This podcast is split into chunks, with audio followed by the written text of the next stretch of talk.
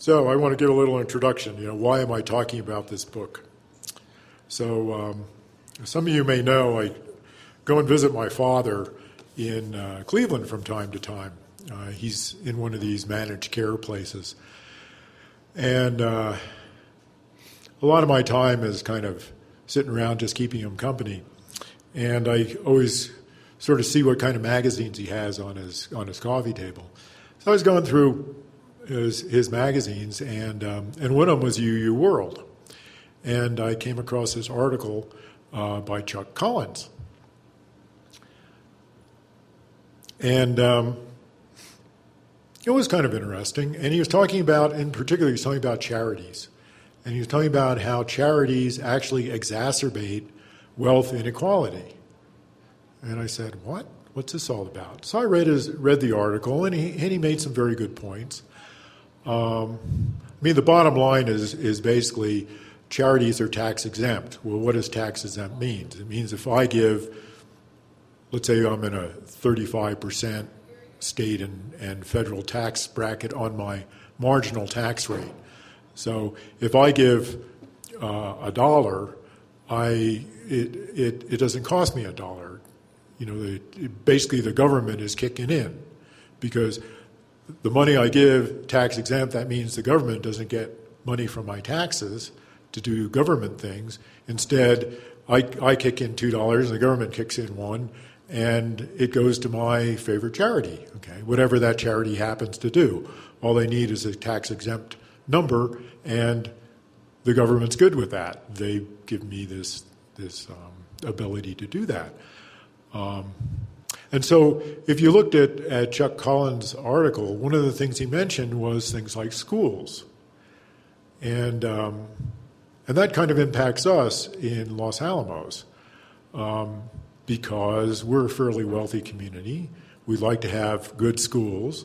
We're aware that most of the schools in the state are struggling. We have an exceptionally good school here, and we can make it better. We can do things like um, you know, vote for bond issues to make our facilities very good. And we can donate to, to the schools directly. We can donate to foundations or um, uh, other organizations that funnel that money to the schools. So if you look around the country, you find out that there are a lot of places where the school districts are fairly wealthy and some places where they're very poor. And the people in the wealthy districts um, either uh, say, you know, the school is good, but it's not good enough. I'll send my kid to private school, and um, maybe some of those private schools are tax exempt. Or they'll say, you know, my school is good, but it could be better, so they hold fundraisers and they donate to their schools. Um, and w- what's the effect of that? Well, you have a school in another part of the state that's maybe completely dependent on general tax revenues um, to, to fund their, their um, their programs. They, they don't go to their to the individual people in the in the town and say, hey, can you cough up an extra thousand bucks a head for our um, for our schools? And so you have people in their kind of narrow self interest um, donating money, which is a good thing, but in donating that money, some of that money really isn't theirs in a way. I mean the the government was going to take that money and use it for general purpose things, including schools, and now that has been subtracted from the coffers and given to a particular school. Um, and so you may have a state like ours where oh the the monies from the state gives basically the same money to all the schools ac- across the district and we try to have a state funding formula we don't do it like a lot of states where here's your um, your property tax, and that goes to support your local school. We do it in a more general way, which is kind of a progressive way to do it. But then there are all these things that undercut that. And so, what might be, what would be fairer, but nobody's really excited about, is I go down and to the fundraiser down at my local school, let's say Barranca, that's where my kids went. I go to Barranca and I donate all this money to the fundraiser, and you know I do a silent auction and raise great monies, and we take all that money and we go to the state and we say, here, use this for education. You don't do that. So that's kind of the basis of Chuck Collins talking about how charities exacerbate inequality. And that's a nice example because you and I can relate to it, but it's really just the tip of the iceberg because there are all sorts of foundations that are set up around the, around the country with tax exempt monies. And what do these foundations do? Well, they push their own agendas. And sometimes these agendas are charitable, and sometimes they are charitable, in quotes. Uh, and often they're open to a lot of abuses, um, which the charities lobby very hard to keep those abuses going. So you may know of organizations that go out and rate the charities. So one of the things they'll tell you is how much goes into their mission and how much goes into their overhead. And uh, how much goes into a lot of kind of Mickey Mouse stuff. And so you may know recently, over the past year or two, some charities have been called out for giving almost nothing to their supposed cause and, um, oh, doing things like junkets for their members, high salaries for their board members. I mean, the whole idea of having somebody on the board who's given a salary um, instead of doing it as a charitable donation Imagine that. You know, getting $100,000 for sitting on a board and meeting a couple of times a year, as opposed to donating their time because typically these guys are wealthy anyway. Um, so there are all kinds of abuses that go on which kind of exacerbate the inequality. Okay. Um, so one thing about Chuck Collins, uh, let me just take a quick glance at my notes up here. Um, oh, so, what I discovered, I didn't really see that in his article in um, the UU World or when I was reading his book, is he's actually a member of a Unitarian Universalist congregation. Okay, so that was kind of a discovery for me. Um, he talks about how he gave away his wealth. So he's a um, uh, an heir to the Oscar Mayer fortune. Uh, as a youth, he fell in with a crowd where um, there was some discussion about their wealth, having some guilt about their wealth, and what should we do with it? And he decided, as a young man, to give it away, and he gave away half a million dollars. Okay, now you can imagine how his parents might have thought about this. Um, you can imagine how, well, let's say, let's say my kid has some inheritance or some uh, some money brought down, you know, passed down through his family, and he gets this this idea like, oh, great, you know, I'm. I shouldn't really have this. I should give it to the greater good, and he, he goes off and donates it. You know, you can imagine as a as a parent how you would say, well, wait a second, that doesn't just represent, you know, cash. It represents security. It represents a lot of other things. You can't do that. Well, he did that. Um, so that really separates him from a lot of people. Um, and you sort of start to wonder why. Okay. Um, let's see. Why don't we do the ne- Why don't we do the next slide? Um, so, so this is kind of a, um, a little synopsis of his early life.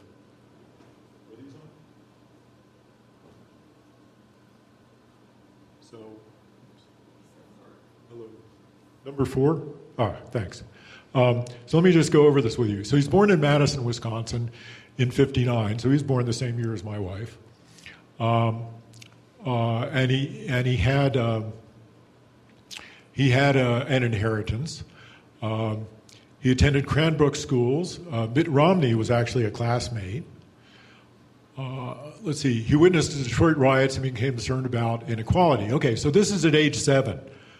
So he's thinking about this when he's when he's 11 this is earth day 1970 i believe that was the first earth day he participates in that so he's getting some kind of social consciousness here uh, he raises money for guide dogs talks to people about the environment uh, and in 85 1985 when he's 26 he gives away his inheritance of half a million dollars and um, with inflation and natural growth uh, he claims that would be worth about $7 million today. Okay? Um, oh, and he's worked with William Gates and George Soros, which I found kind of interesting. So he's he's kind of in with a with the high rollers these days. Okay, uh, next slide. If you want to see a TEDx talk to get a feel for this man uh, talking to you, um, what kind of person he is, you know, watch him move, hear him talk, get him to explain a little bit about his philosophy. There's a nice TEDx talk uh, that I came across. Um, and if you want, um, you know, contact me later and I'll give you this, um, this URL. Uh, next. Okay, so um, I was interested in his motivation. And uh, he's, he, so he met another man at a fairly young age. So he's, he's 18 years old. So he meets George Pillsbury. George is, is an heir to another heir to a fortune. Um, but he's set up this co-found, he's co-founding this uh, Haymarket People's Fund, and he's supporting change, not charity. Okay, some of these things ought to sound a little familiar to you in, in terms of, um, of sort of taglines. Um, the thing that caught my interest about this was uh, Pillsbury's definition of guilt. So he says there are two kinds of guilt. One thing we label as guilt is a normal and healthy emotional reaction to feeling the disparities of wealth, suffering, and opportunity.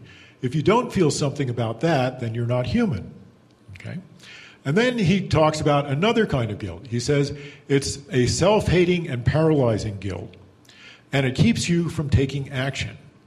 And the key is to embrace empathetic guilt as a motivator to change the system. Okay?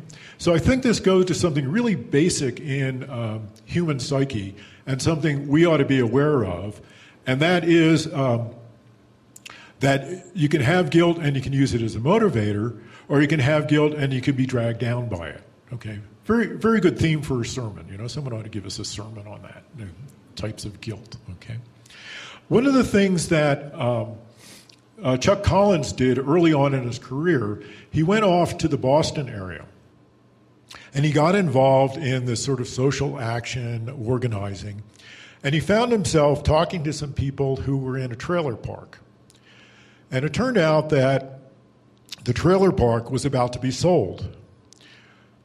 So here are a bunch of people living in a trailer park. They're obviously not wealthy. It turned out there's a, there was a progressive law in Massachusetts that allowed the residents of a trailer park to match an offer if the trailer park was being sold, to match that offer and buy it themselves. Okay, imagine that.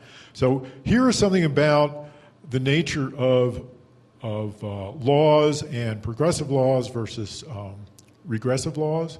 So if that law hadn't been there, they would not have had this option. Okay? So, being aware of that, uh, Chuck goes around and talks to everybody and says, Well, what do you want to do? Um, sort of holds a, um, a community uh, organizing event and lets people know what their options are, talks to them, interviews them, find out what, what their resources are. Can they afford to buy this place? Well, if they can't afford to buy the place, they have to pull up stakes. Well, most of the trailer parks, it turns out they're not really that mobile. Uh, they're really pre manufactured homes. You bring them in, you set them up, and they're typically not moving ever again. And so this was going to be an incredible hardship if these people had to move. So they went around, and it turned out if everybody chipped in a certain amount of money, kind of in the $10,000 range, they could buy the place. But um, not everybody had resources. And some people could donate basically zero. They were living from hand to mouth. So they held a meeting, and um, at the meeting said, Well, you know, we can't really do this because we don't have enough resources. And people, one by one, uh, started to um, volunteer basically their life savings and put together um, a package and bought the place. And so that had a profound effect on Chuck Collins because he realized that people will do things that are not in their narrow self interest. Okay? In, I mean, they'll do things that are charitable. It, it did benefit them all, obviously, but they were willing to take a risk with their life savings. Okay? So that leads him forward through his life. So he's having that experience when he's in his 20s. Okay? Uh, next slide. Oh, okay. So here's the, the other thing that, that caught my eye about populism. And this maybe um, applies to things that we saw in the past election because we saw two candidates who were generally described as populists and I think fell into these two different camps. Okay. Um, as inequality grows, people go into two directions uh, either very regressive or progressive. Regressive populism is when people feel anxious and insecure and they look for scapegoats. Unscrupulous politicians deflect people's concern and anger toward whoever is the easiest target new immigrants, women of color on welfare, religious minorities. Progressive populism is when people understand that the rules have been rigged by a powerful group of wealthy people and multinational corporations. Our job is to get people to look up the economic ladder to target their populist wrath at the richest 1%. And then we need to make the world safe for class war. Okay, so this I found very interesting and very edgy. Okay, so this is what's going on when he's a young man in his 20s.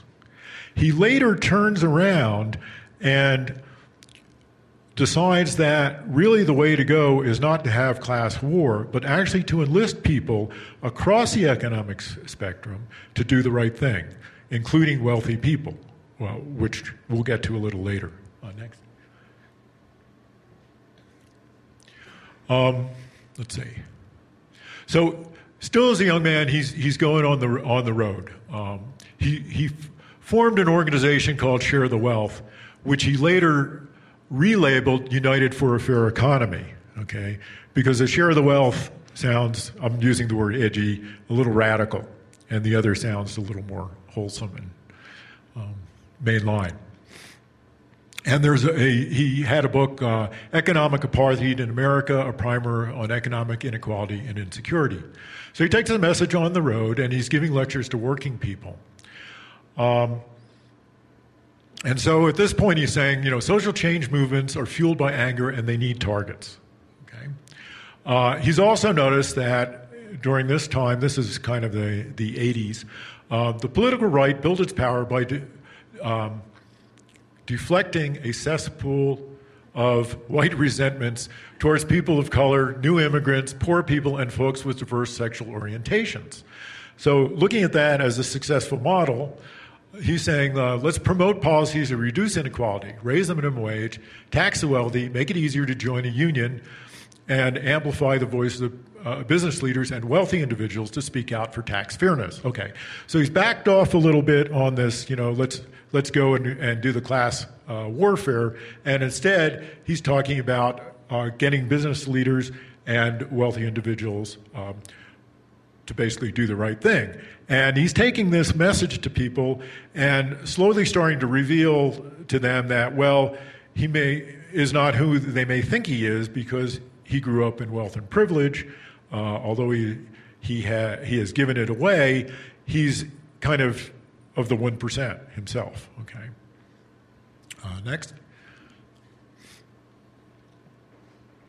So he's he's working and he's trying to do things like. Um, uh, get the real uh, the um, the estate tax, the death tax, as, as it's called, um, to continue that because there were there were a lot of uh, movements to reduce uh, estate taxes or actually repeal them completely, and. Um,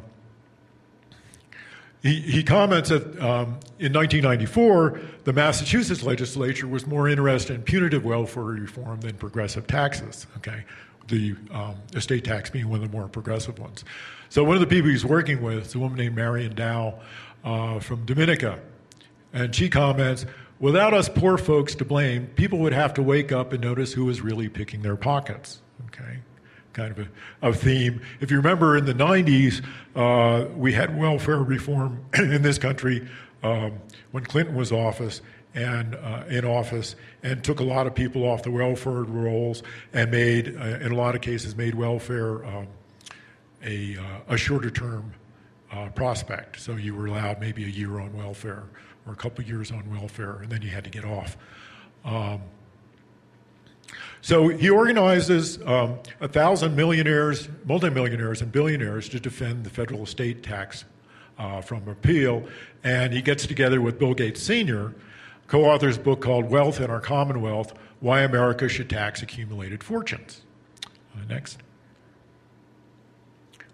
Um, so let's see. One of, one of the things um, uh, about, let's see, the Commonwealth is that we have a situation where, where people uh, can be very successful in this country.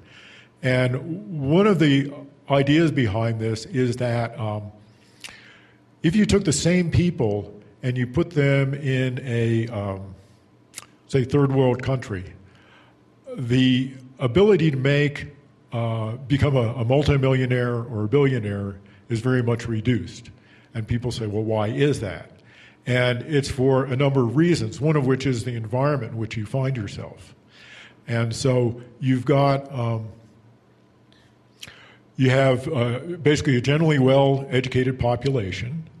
Uh, you've got good infrastructure, good roads, you've got water, you've got electricity, you have all these things that are out there that are provided by the society already. Okay, so you're building on something that's already built. Um, one of the comments is a lot of that that has been built uh, is, is built by the government. Um, and so you rely on that. So you're building on this base. So although you may be able to make a great fortune, a great business, it's not all just your own doing. And so part of the reason for the estate tax is to say here are the people who've been successful in this environment. Now that they have reached the end of their lives, we want to take some of that back and invest it again to keep this going. Okay, so that's that's one of the ideas. Um, now you might see some of that uh, even today. So if you look around in our state, so you, will see um, uh, articles, uh, newspaper articles about what brings companies to our state. And one of the things that they decry or moan about is that we don't have a great educational system. And so when a company comes in, they want to come in with an educated population so that they can, they can use that resource to be successful. And so we're cajoled to invest more in education, not just for the um, benefit of our, our children, and the general things that a good education brings, but because they become more employable. And so we have this example that business leaders understand that the environment in which they work increases their chances of success. So they want us to have a well-educated, well-educated population. They want us to have good roads, okay? And they're cajoling the government to make that happen. They're not saying, hey, we need this stuff, so we're going to come in and we're going to make it happen. They really sort of put that on the general population. That's my take on this. Um, another thing that you're seeing in this community, even more recently, is that um, lately the council has been meeting and been talking about the need for affordable housing. So the laboratory has hired a lot of new people, a lot of people are retiring, and there's a housing, housing shortage. And the county is considering selling land and trying to uh, promote the development of that land for housing. The laboratory is not doing that, but the laboratory needs that to be successful. Okay, so there's there's a sort of acknowledgement that the environment uh, in which a business operates is very important for success. Okay. Um, one of the things that intrigued me that's in the book, and um, I, I, include this because uh, uh, Chuck Collins spends considerable time on it, is there is an author, uh, Robert Frank, uh, a journalist rather, and he wrote a book called Richistan, A Journey Through the American Wealth Boom and the Lives of the New Rich. And he identifies, um, he identified four of these, and Collins added another one, uh, the one called Affluentville. And so he breaks it down into um, what part of the population has this kind of affluence. And he, he doesn't talk about income, he's talk, talking about wealth. Okay, so this is people's wealth. Um, who are they, and um, how much do they, uh, of the population do they represent? How much uh, wealth do they hold? And then he goes on to talk about where does their income come from? Um, what kind of lifestyles do they live, and it's and it's kind of uh, it's an interesting part. I didn't really go into it too much. Um, I sort of read through this and it didn't really grab my attention. So, but I had to include it because that's that's a, a, a big piece of his book. Uh, next. Oh, so this part also uh, intrigued me, and the quote is, "Self-made men, indeed. Why don't you tell me of the self-laid egg?" Um, and so this goes to the that whole idea about well, it's it, of sort of to de- debunk a myth which um, Collins perceives that people talk about how they talk about their sacrifices, all the things they did, and how they made themselves. That gee, I didn't get any help. I did all this on my own, and um, he um, he basically tries to debunk some of that. Uh, so I already sort of talked about this, um, the, like a third world nation part, um, creating fantastic wealth in third world nation. Um, but they, they kind of omit, often in the story, they omit the help that they got, okay? And so it's a, what, hyperbole, I guess you would call it. They, um, they know what sacrifices they made, but they're not typically um, humble enough to talk about what uh, benefits they got. So, for example, uh, Collins is talking with a, with a couple who have a very successful business. Um, it turns out that they did a lot of scraping and, um, and, and sacrifice, but at one point they actually got considerable resources from their family, that their family wrote a, a member of their family wrote a check to help them out. This kind of goes back to um, there was a comment I think that um, that Mitt Romney made that he was criticized for because he talked about how pe- anyone could be successful and what they needed to do was to go to their family members and get resources if, if they didn't have them themselves. And uh, without fully acknowledging that, um, a lot of people come from families that don't have resources. You know, if you if you if you were to pool all their resources, you couldn't couldn't get a start. Um, and, and also, there are, there are some government programs, and I'll get to that a little bit later about what those happen to be that, um, that, that, help people do that. Um,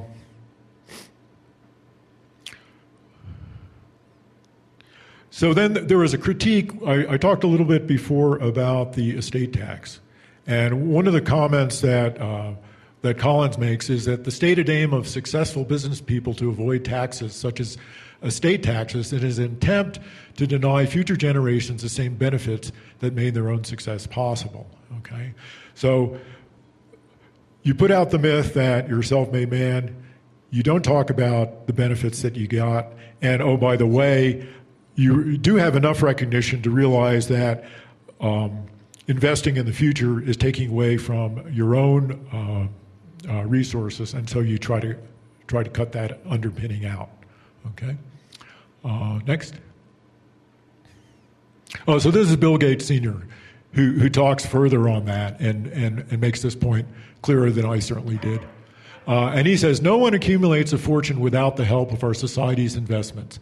How much wealth would exist without America's unique property rights protection, public infrastructure, and academic institutions? We should celebrate the estate tax as an economic opportunity recycling program. An economic opportunity recycling program where previous generations made investments for us, and now it's our turn to pass on the gift. Strengthening the estate tax is important for our democracy.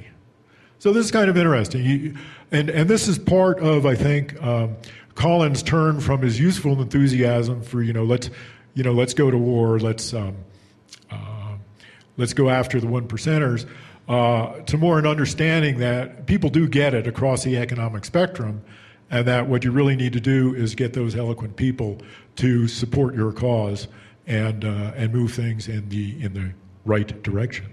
Okay, next.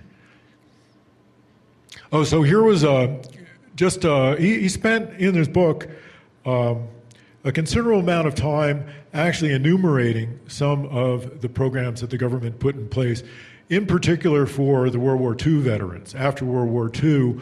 Um, returning veterans did not have the same experience that the World War I returning veterans had, where suddenly here's a massive number of people thrown onto the job market, all trying to compete. The economy is winding down from the high production levels of um, World War I, producing armaments, and the, these people are in really rough shape. And so um, people recognize that. A lot of the people were from that who were in power were from that generation and knew about those problems and made sure that did not happen after World War II. Um, what was interesting to me is um, there were scholarships for higher education, which a lot of the returning vets took advantage of. And that did two things. It gave them a higher education so they could uh, have better jobs, um, actually make better jobs and better products. And it also kept them off the labor market while they were in school. So these guys come back, and a certain fraction of them go off to college, and so they're not competing for the jobs now.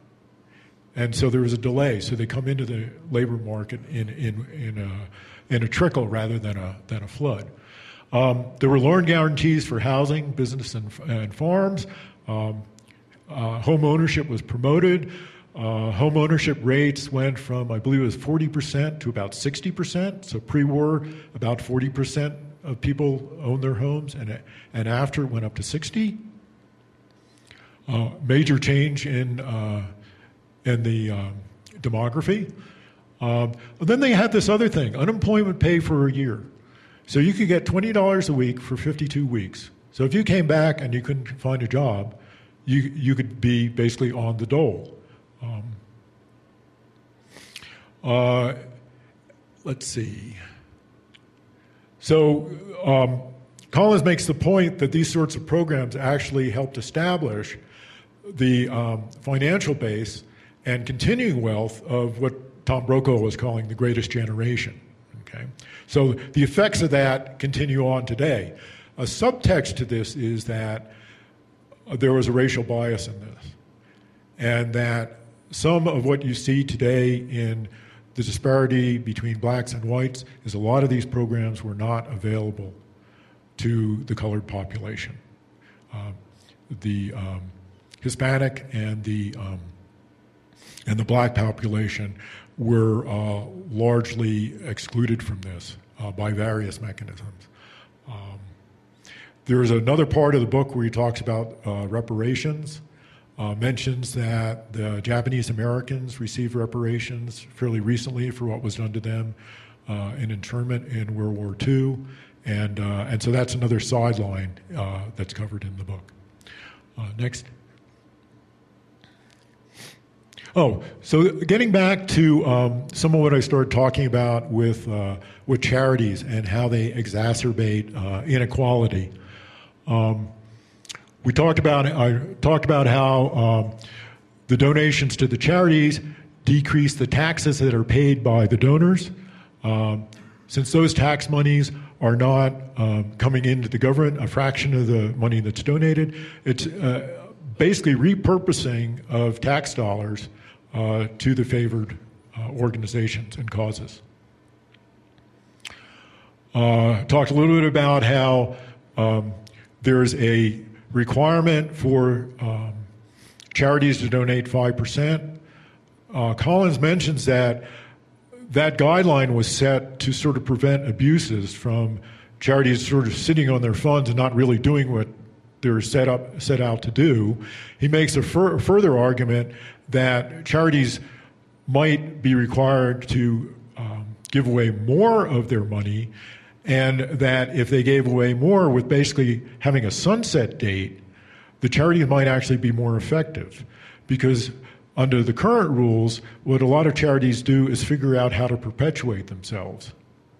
And so the idea that you set up a charity and it lasts for 100, 200 years, is that really what a charity should be doing? Or should they be using their monies to attack problems, current problems, and basically sunset themselves. They've, they've done their work and now they're gone. Okay? And um, I, I, thought that was another interesting subtext of all this. Um, but he talks about how this 5%, uh, most charities have come to take as a ceiling instead of a floor. They basically look at that and say, oh, we're required to do 5%, that's what we'll do. We're just going to do what we what we're required to do. We're not going to do more. Uh, and with with few exceptions, that's what's happening.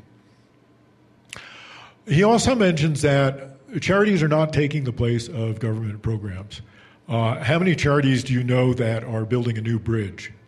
Um, he talks about New Haven, where Yale is located, and he talks about how you go on the campus there, and it's a fantastic campus, lots of new buildings, wonderful um, environment. You step off the campus, and now you're in the blight of New Haven. Uh, and mentions that uh, even in the environment um, of, of Yale, in its vicinity, there are bridges that are closed because they're no longer viable. Um, so you've got these, these situations where the, the charities are not taking on some of the hard work that the, that the government does. Another example that he mentioned was food stamps. So you look at food stamps, it's running 75 billion a year. You look at the charities, the foundations, and they've got 49 billion a year. They're not going to be doing replacing food stamps.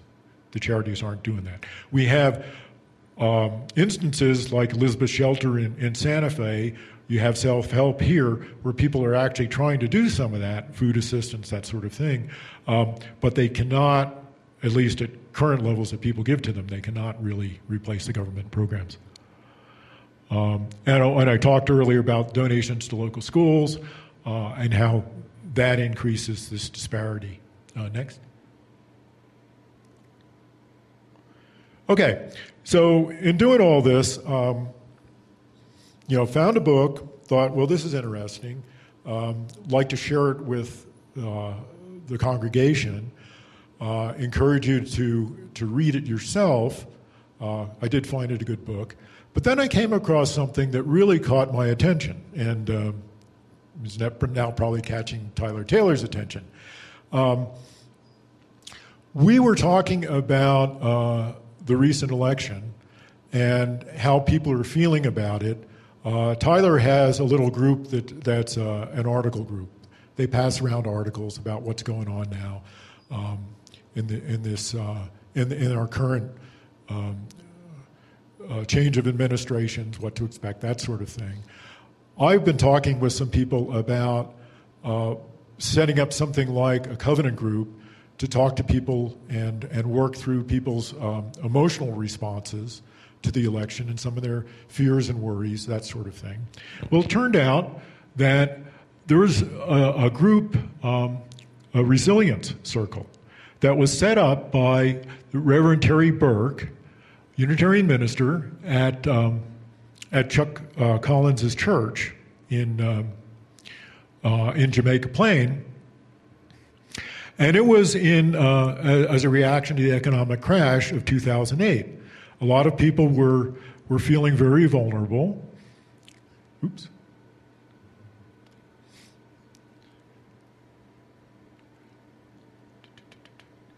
Ah, there we go. Um, and, uh, and got together and uh, for mutual support. And let's see, um, this is how it worked. 15 of us from the first church started to meet one evening a week and continued meeting regularly over the course of a year, shifting to twice a month. At each meeting, we went around the circle and, uh, and checked in about how each of us was doing, very much like what you do in a covenant group. Um, these resilience circles uh, seem to serve three purposes learning together, mutual aid, and social action. People were hungry to understand what was happening in the economy. They had trusted the experts, and now they had to learn from themselves. Okay, so I'm looking at this and I'm drawing a lot of parallels with our current situation. Uh, a lot of us sort of thought we knew what was going on before the election. We're surprised. Well, most of the country was surprised. Um, and, found, and a lot of us find ourselves kind of uh, wondering what the future holds and uh, possibly looking for uh, some sort of support. So um, it's been done in the past. Um, now, we kind of looked into what was going on in the local area, and I'm not aware of any kind of like resilience circle uh, going on related to the to the election. But having read this, I'm guessing that somewhere in the United States, probably in a Unitarian congregation somewhere, this sort of, uh, of program has started.